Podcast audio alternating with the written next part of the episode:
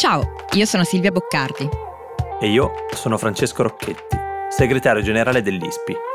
Questo è Globally, il podcast di Will in cui grazie agli esperti dell'ISPI diamo gli strumenti per analizzare e orientarci tra scenari internazionali in continuo mutamento. Il mondo cambia in fretta e questo è uno spazio per raccontare e capire il cambiamento, la politica internazionale e oggi l'acqua in tutte le sue forme spiegate in modo chiaro. Tra i 2 e i 3 miliardi di persone in tutto il mondo soffrono la mancanza d'acqua. La scarsità d'acqua significa un accesso limitato all'acqua potabile per bere e per lavarsi, nelle case, nelle scuole e negli ospedali. Ma significa anche enormi problemi per i sistemi fognari, con l'aumento del rischio di contrarre malattie come il colera. Significa meno energia perché non si riescono più a utilizzare gli impianti idroelettrici. Significa perdita di biodiversità e crisi per allevamento e agricoltura. Significa l'aumento dei costi per cittadini e governi per ottenere accesso a questo bene prezioso. Ma significa anche difficoltà a gestire quando l'acqua poi arriva in grandi quantità. Cosa ci aspetta nel futuro e come possiamo invertire la rotta? Oggi ne parliamo con Francesco Avanzi, idrologo, ovvero esperto di acqua, e ricercatore della Fondazione Cima. Ciao Francesco. Ciao Francesco. Ciao, ciao, grazie per avermi invitato. Allora, io Francesco per iniziare vorrei provare a chiederti se ci spieghi bene eh, due fenomeni eh, che noi diamo molto per scontato, cioè le alluvioni da una parte e la siccità dall'altra, perché eh, sono fenomeni che tutti conosciamo, che io, che Silvia, che insomma tutti ne parliamo tantissimo, ma forse non abbiamo chiaro come nascono e come si sviluppa e, e, soprattutto se è vera quella percezione che abbiamo sempre di più, cioè che negli anni sia cambiata la velocità in cui si manifestano, che arrivano d'improvviso, che sono più potenti di prima. Sì, allora eh, partiamo appunto da eh, qualche definizione. Partirei dalla siccità, che è quella con cui forse negli ultimi tempi abbiamo avuto tutti un po' più familiarità che sì. ci, ha, ci, ha, riguardato di più da vicino, soprattutto nel nord Italia. La siccità è un periodo di carenza di disponibilità d'acqua. Eh, sì. Ovviamente l'acqua c'è in tante forme diverse, in tanti luoghi diversi, infatti le siccità sono, noi la chiamiamo sempre siccità, ma ce ne sono di tipi diversi. Siccità meteorologica, quando piove poco, si parla di siccità agricola, quando invece mm. c'è poca acqua nei terreni e quindi bisogna irrigare tanto siccità idrologica quando invece c'è poca acqua negli invasi o nei nostri fiumi, per esempio. Cioè invasi eh, specifiche per I tutti laghi, sì, i okay. laghi artificiali o naturali che siano. Okay. Mm-hmm. Si tratta e si misura su un tempo molto prolungato. Le siccità sono fenomeni lenti, eh, molto profondi, che possono ne- avere bisogno di mesi per, per, arrivare al picco e così anche di mesi o anni per, per andarsene via eh, negli anni scorsi, per esempio, l'Italia è almeno da due anni che era in una situazione di siccità, almeno nel nord-ovest, eh, la California lo è stato per diversi anni a partire dal 2012, l'Australia addirittura dal, dalla fine degli anni 90 a tutto il 2010, quindi per più di dieci anni consecutivi. Ah, quindi è un periodo lungo in cui c'è poca acqua sostanzialmente. Mm. L'alluvione è l'altra faccia della medaglia, è una situazione in cui eh, piove in maniera molto intensa, in maniera molto eh, limitata nel tempo, quindi precipitazioni brevi e intense, cosiddetti nubifragi, mm. che si abbattono su un territorio e chiaramente qui il territorio fa molto la differenza. Uh, negli ultimi anni ne abbiamo visto una nelle Marche, una a Ischia, una in Emilia-Romagna, alluvioni su territori diversi che possono però generare il problema di, la, di un'esondazione, quindi di eh, avere acqua che dai fiumi non ci sta più perché c'è troppa acqua troppo in fretta e quindi dai fiumi allaga il territorio circostante ed è lì che il nubifragio diventa eh, il vero proprio eh, alluvione. Quindi un periodo invece quasi il contrario, quasi il, dua- il duale della siccità, un periodo molto breve in cui piove tanto, eh, specialmente poi se questo accade su un terreno molto umido, eh, questo chiaramente può ulteriormente causare problemi di questo tipo. Però il territorio su cui cade può fare molto la differenza se un'alluvione eh, se poi ci sarà o meno. Eh, la tua domanda su sta aumentando la frequenza è forse una domanda su cui tutti noi stiamo studiando ormai da decenni, perché non è un tema semplice, non tutti gli alluvioni come non tutte le siccità nascono uguali. Eh, quindi quello che ci dice un po' il punto di riferimento, che è l'IPCC, quindi il pannello quindi il panel intergovernativo dei cambiamenti climatici, ci dice che eh, per quanto riguarda sia gli eventi di pioggia intensa sia le siccità, in alcune zone del mondo si è già osservato un intensificarsi della frequenza, quindi avvengono in maniera più ravvicinata mm. nel tempo. Quello che poi noi possiamo dire è che il futuro ci dà con un'elevata confidenza, così dice l'IPCC, quindi un'elevata confidenza che entrambi i fenomeni saranno più frequenti eh, nel tempo, quindi avverranno effettivamente in maniera Chiaro. più frequente. Chiaro. Ecco, una, um, tu dicevi prima, questi due fenomeni sono in qualche modo collegati, cioè cosa significa che uno dei principali problemi, diciamo, che si presentano con queste precipitazioni che incredibilmente abbondanti, no? che l'abbiamo visto adesso in Emilia Romagna purtroppo, certo. e che arrivano dopo un lungo periodo di siccità, è, è, che l'acqua non va dove dovrebbe andare, cioè uno così di, di, potrebbe dire, vabbè, eh, non ha piovuto per tanto tempo, adesso finalmente piove, meno male, e invece no, invece questo crea un enorme problema, no? Assolutamente, noi siamo abituati, il nostro clima, il nostro modo di vivere ad avere ricevere l'acqua in determinati periodi dell'anno e in determinate quantità. È incredibile come tutto il nostro modo di vivere, proprio come società, si sia strutturata, parlo proprio anche di non solo di eh, attività produttive, ma anche attività sociali, anche dal punto di vista della policy, si sia sempre mm-hmm. strutturata pensando che l'approvvigionamento idrico sia un fenomeno molto regolare, molto costante mese per mese. Certo. In realtà non è così. Eh, purtroppo quello che noi vediamo, soprattutto negli ultimi anni, ma è sempre stato così per certi versi, è che ogni tanto accadono periodi in cui eh, o ce n'è molto poca o ce n'è troppa in tempi troppo brevi. Ora la comunità scientifica si sta ancora interrogando sul fatto se siccità e alluvioni sono collegati, cioè se l'uno può scatenare l'altro o viceversa. Però dal punto di vista così puramente intuitivo, come abbiamo detto, sì. la siccità è un momento in cui piove poco eh, o quella poca acqua che c'è sul nostro territorio tende a tornare verso l'atmosfera. Lo fa sì. perché sono, è un periodo secco, un periodo caldo, no?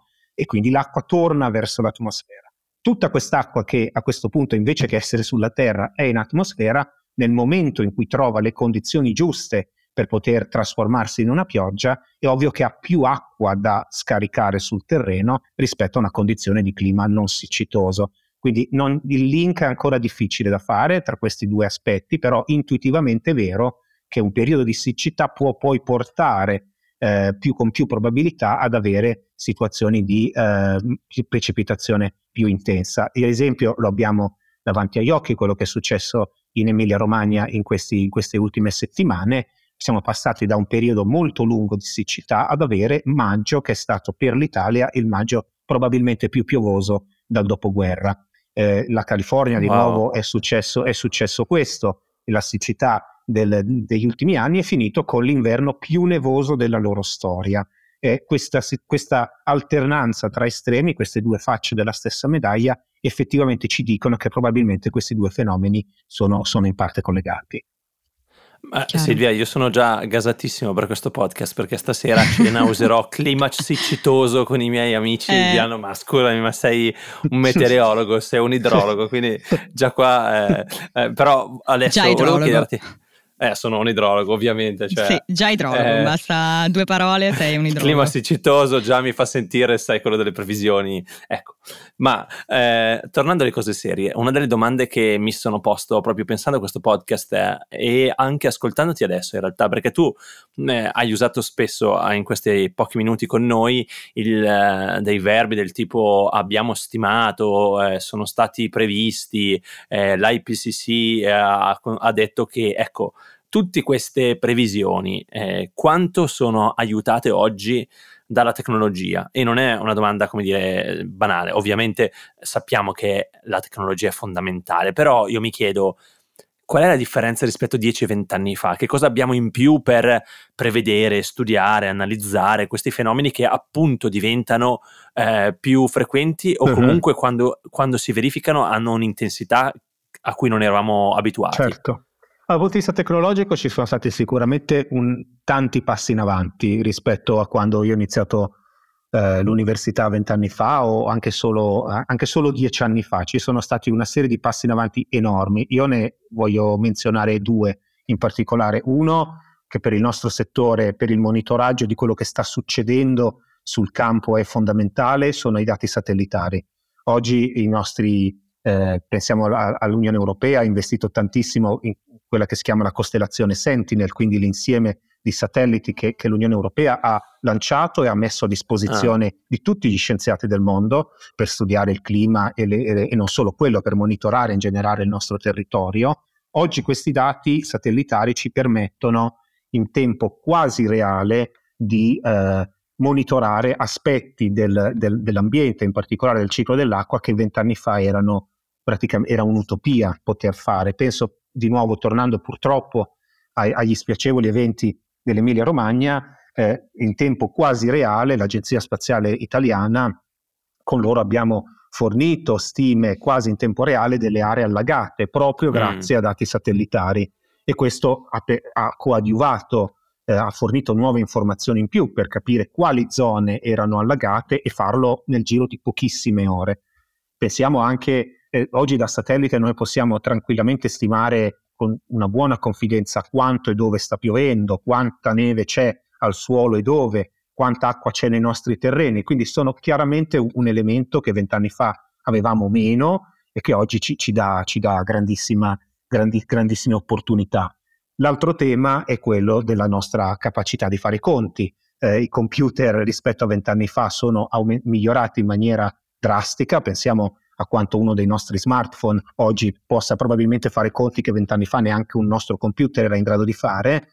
Oggi questi, questa capacità di fare conti ci permette, per esempio, di eh, provare a stimare com'è, eh, com'è, il clima terrestre oggi, quindi provare a, davvero a fare una versione in miniatura del nostro clima terrestre all'interno di un computer e provare a vedere come andrà nei prossimi decenni in base a come noi saremo bravi a eh, ridurre nostro il nostro impatto in termini di gas, di gas serra e di gas inquinanti. Anche questa è una cosa che 20-30 anni fa noi non avevamo con questa capacità e questa facilità. Chiaramente la tecnologia è importante, eh, non basta, non esiste diciamo un chat GPT eh, di, per queste cose, serve anche che ci sia la conoscenza e quindi la ricerca scientifica di chi poi prende questi dati e li trasforma in informazione che poi siano utili ai cittadini, a tutti quelli che poi dovranno prendere delle decisioni e dovranno essere coinvolti nel, nel prendere le decisioni finali. Ecco, a proposito diciamo delle decisioni che vengono prese, c'è un tema di cui in Italia si parla spesso quando si parla di um, siccità ed è il tema della dispersione del sistema idrico. E a volte uh-huh. si cita un numero che ogni volta che lo sento non ci posso credere, cioè mi spaventa veramente tantissimo, cioè che il 40% dell'acqua che passa all'interno delle nostre tubature in Italia si perde, viene dispersa. Uh-huh. È vero, cioè è, è, è, veramente possibile che quasi la metà dell'acqua che passa nelle tubature italiane si disperda perché le tubature sono vecchie? Allora, è un numero che è difficile da ottenere in maniera chiara perché, come potete immaginare, parliamo di una rete estremamente complicata, estremamente grande e diffusa. E Il poi dat- sotterranea, per lo più. Ah, per lo più sotterranea.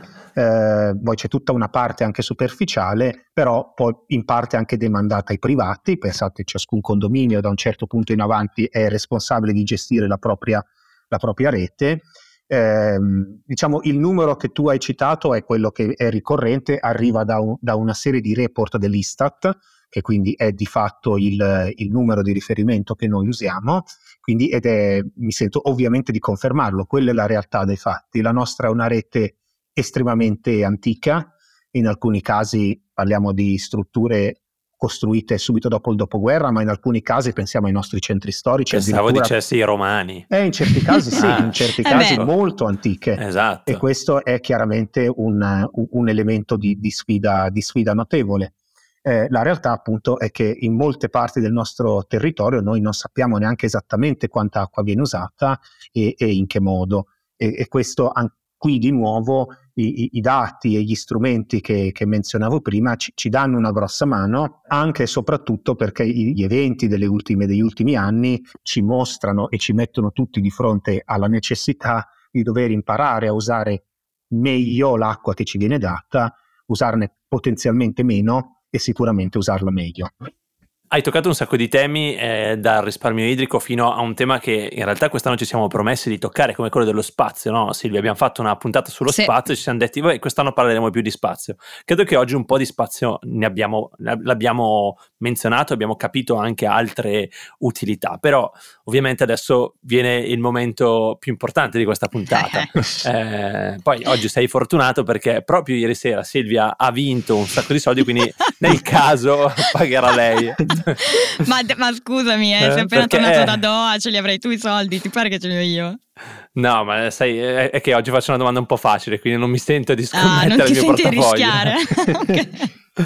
no, ehm, la domanda che ti faccio è la seguente, cioè noi, tu ci hai parlato di un po' di cose, una infarinatura, appunto, siccità, alluvioni.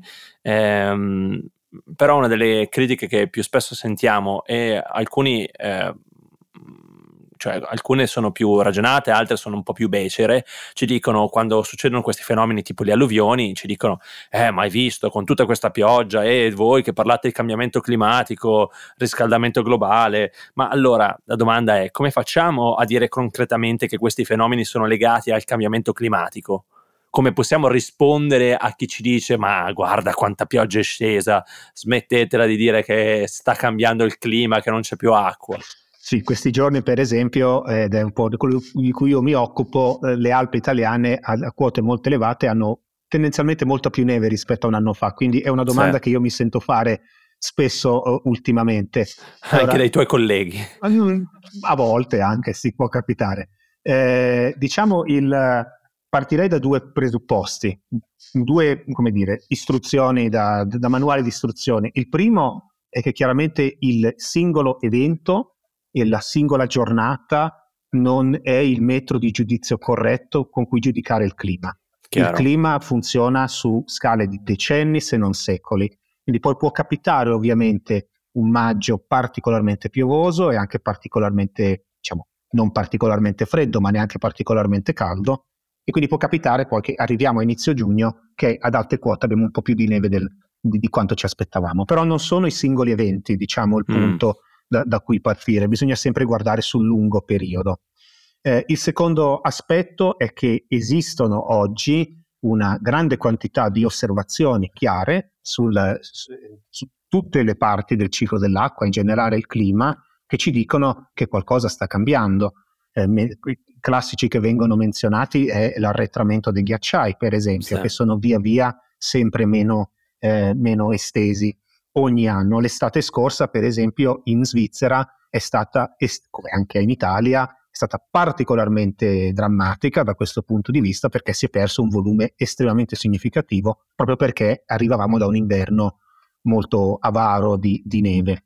Mm. Stesso discorso si può fare per esempio sulle temperature. L'inverno che abbiamo passato è, è stato almeno di due gradi più caldo rispetto ai, agli, ultimi, agli ultimi decenni. Quindi ci sono oggi una serie di dati che ci dicono che quello che noi stiamo vedendo è oggettivamente un cambiamento, un cambiamento nel clima e su questo la comunità scientifica ha prodotto una grande quantità di una mole di, di informazioni. Ho citato prima l'IPCC, che è un po' il punto di riferimento per chiunque sia interessato ad approfondire questi temi.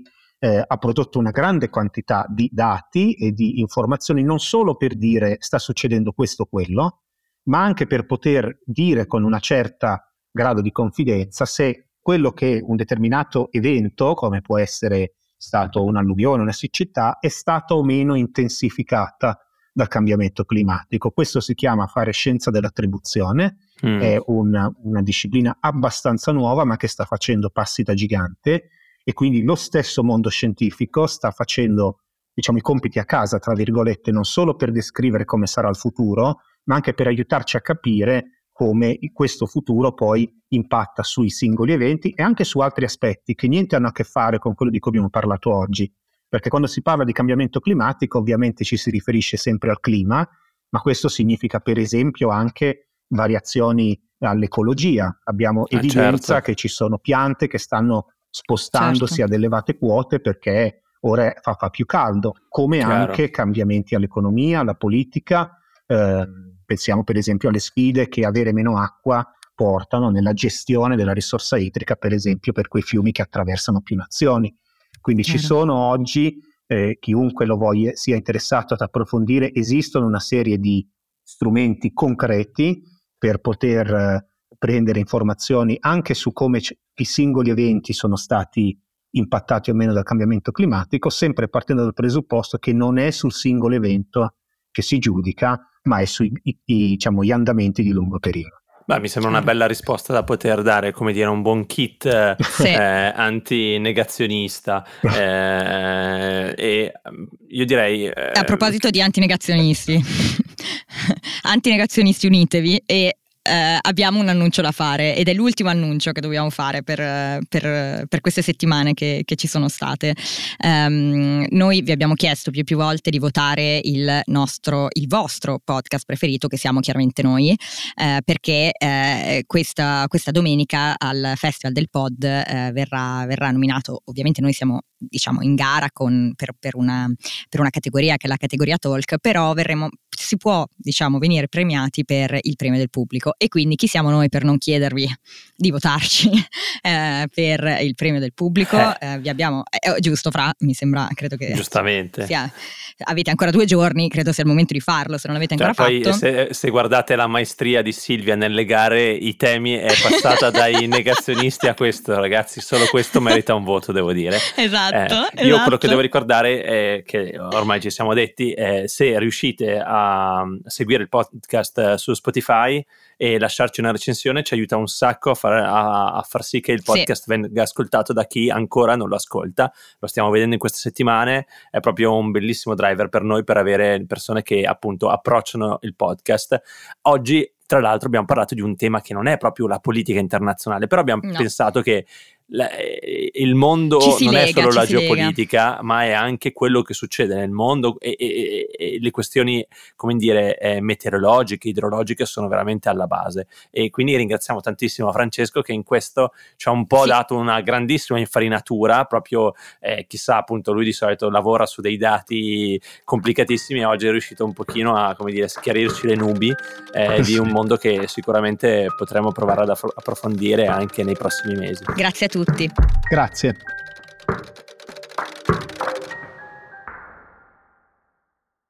C'è un circolo vizioso tra stampa, racconto della politica, politica che si inseguono reciprocamente e ogni giorno leggiamo articoli di giornale, tweet, commenti su tutte le piattaforme social per poi vedere tutto quanto scoppiare in una bolla o prolungarsi per giorni e ci chiediamo perché. Il perché lo troviamo su Italic, il podcast di Will che ogni giorno legge insieme a voi non solo le notizie ma i trend e le discussioni rispetto all'attualità politica.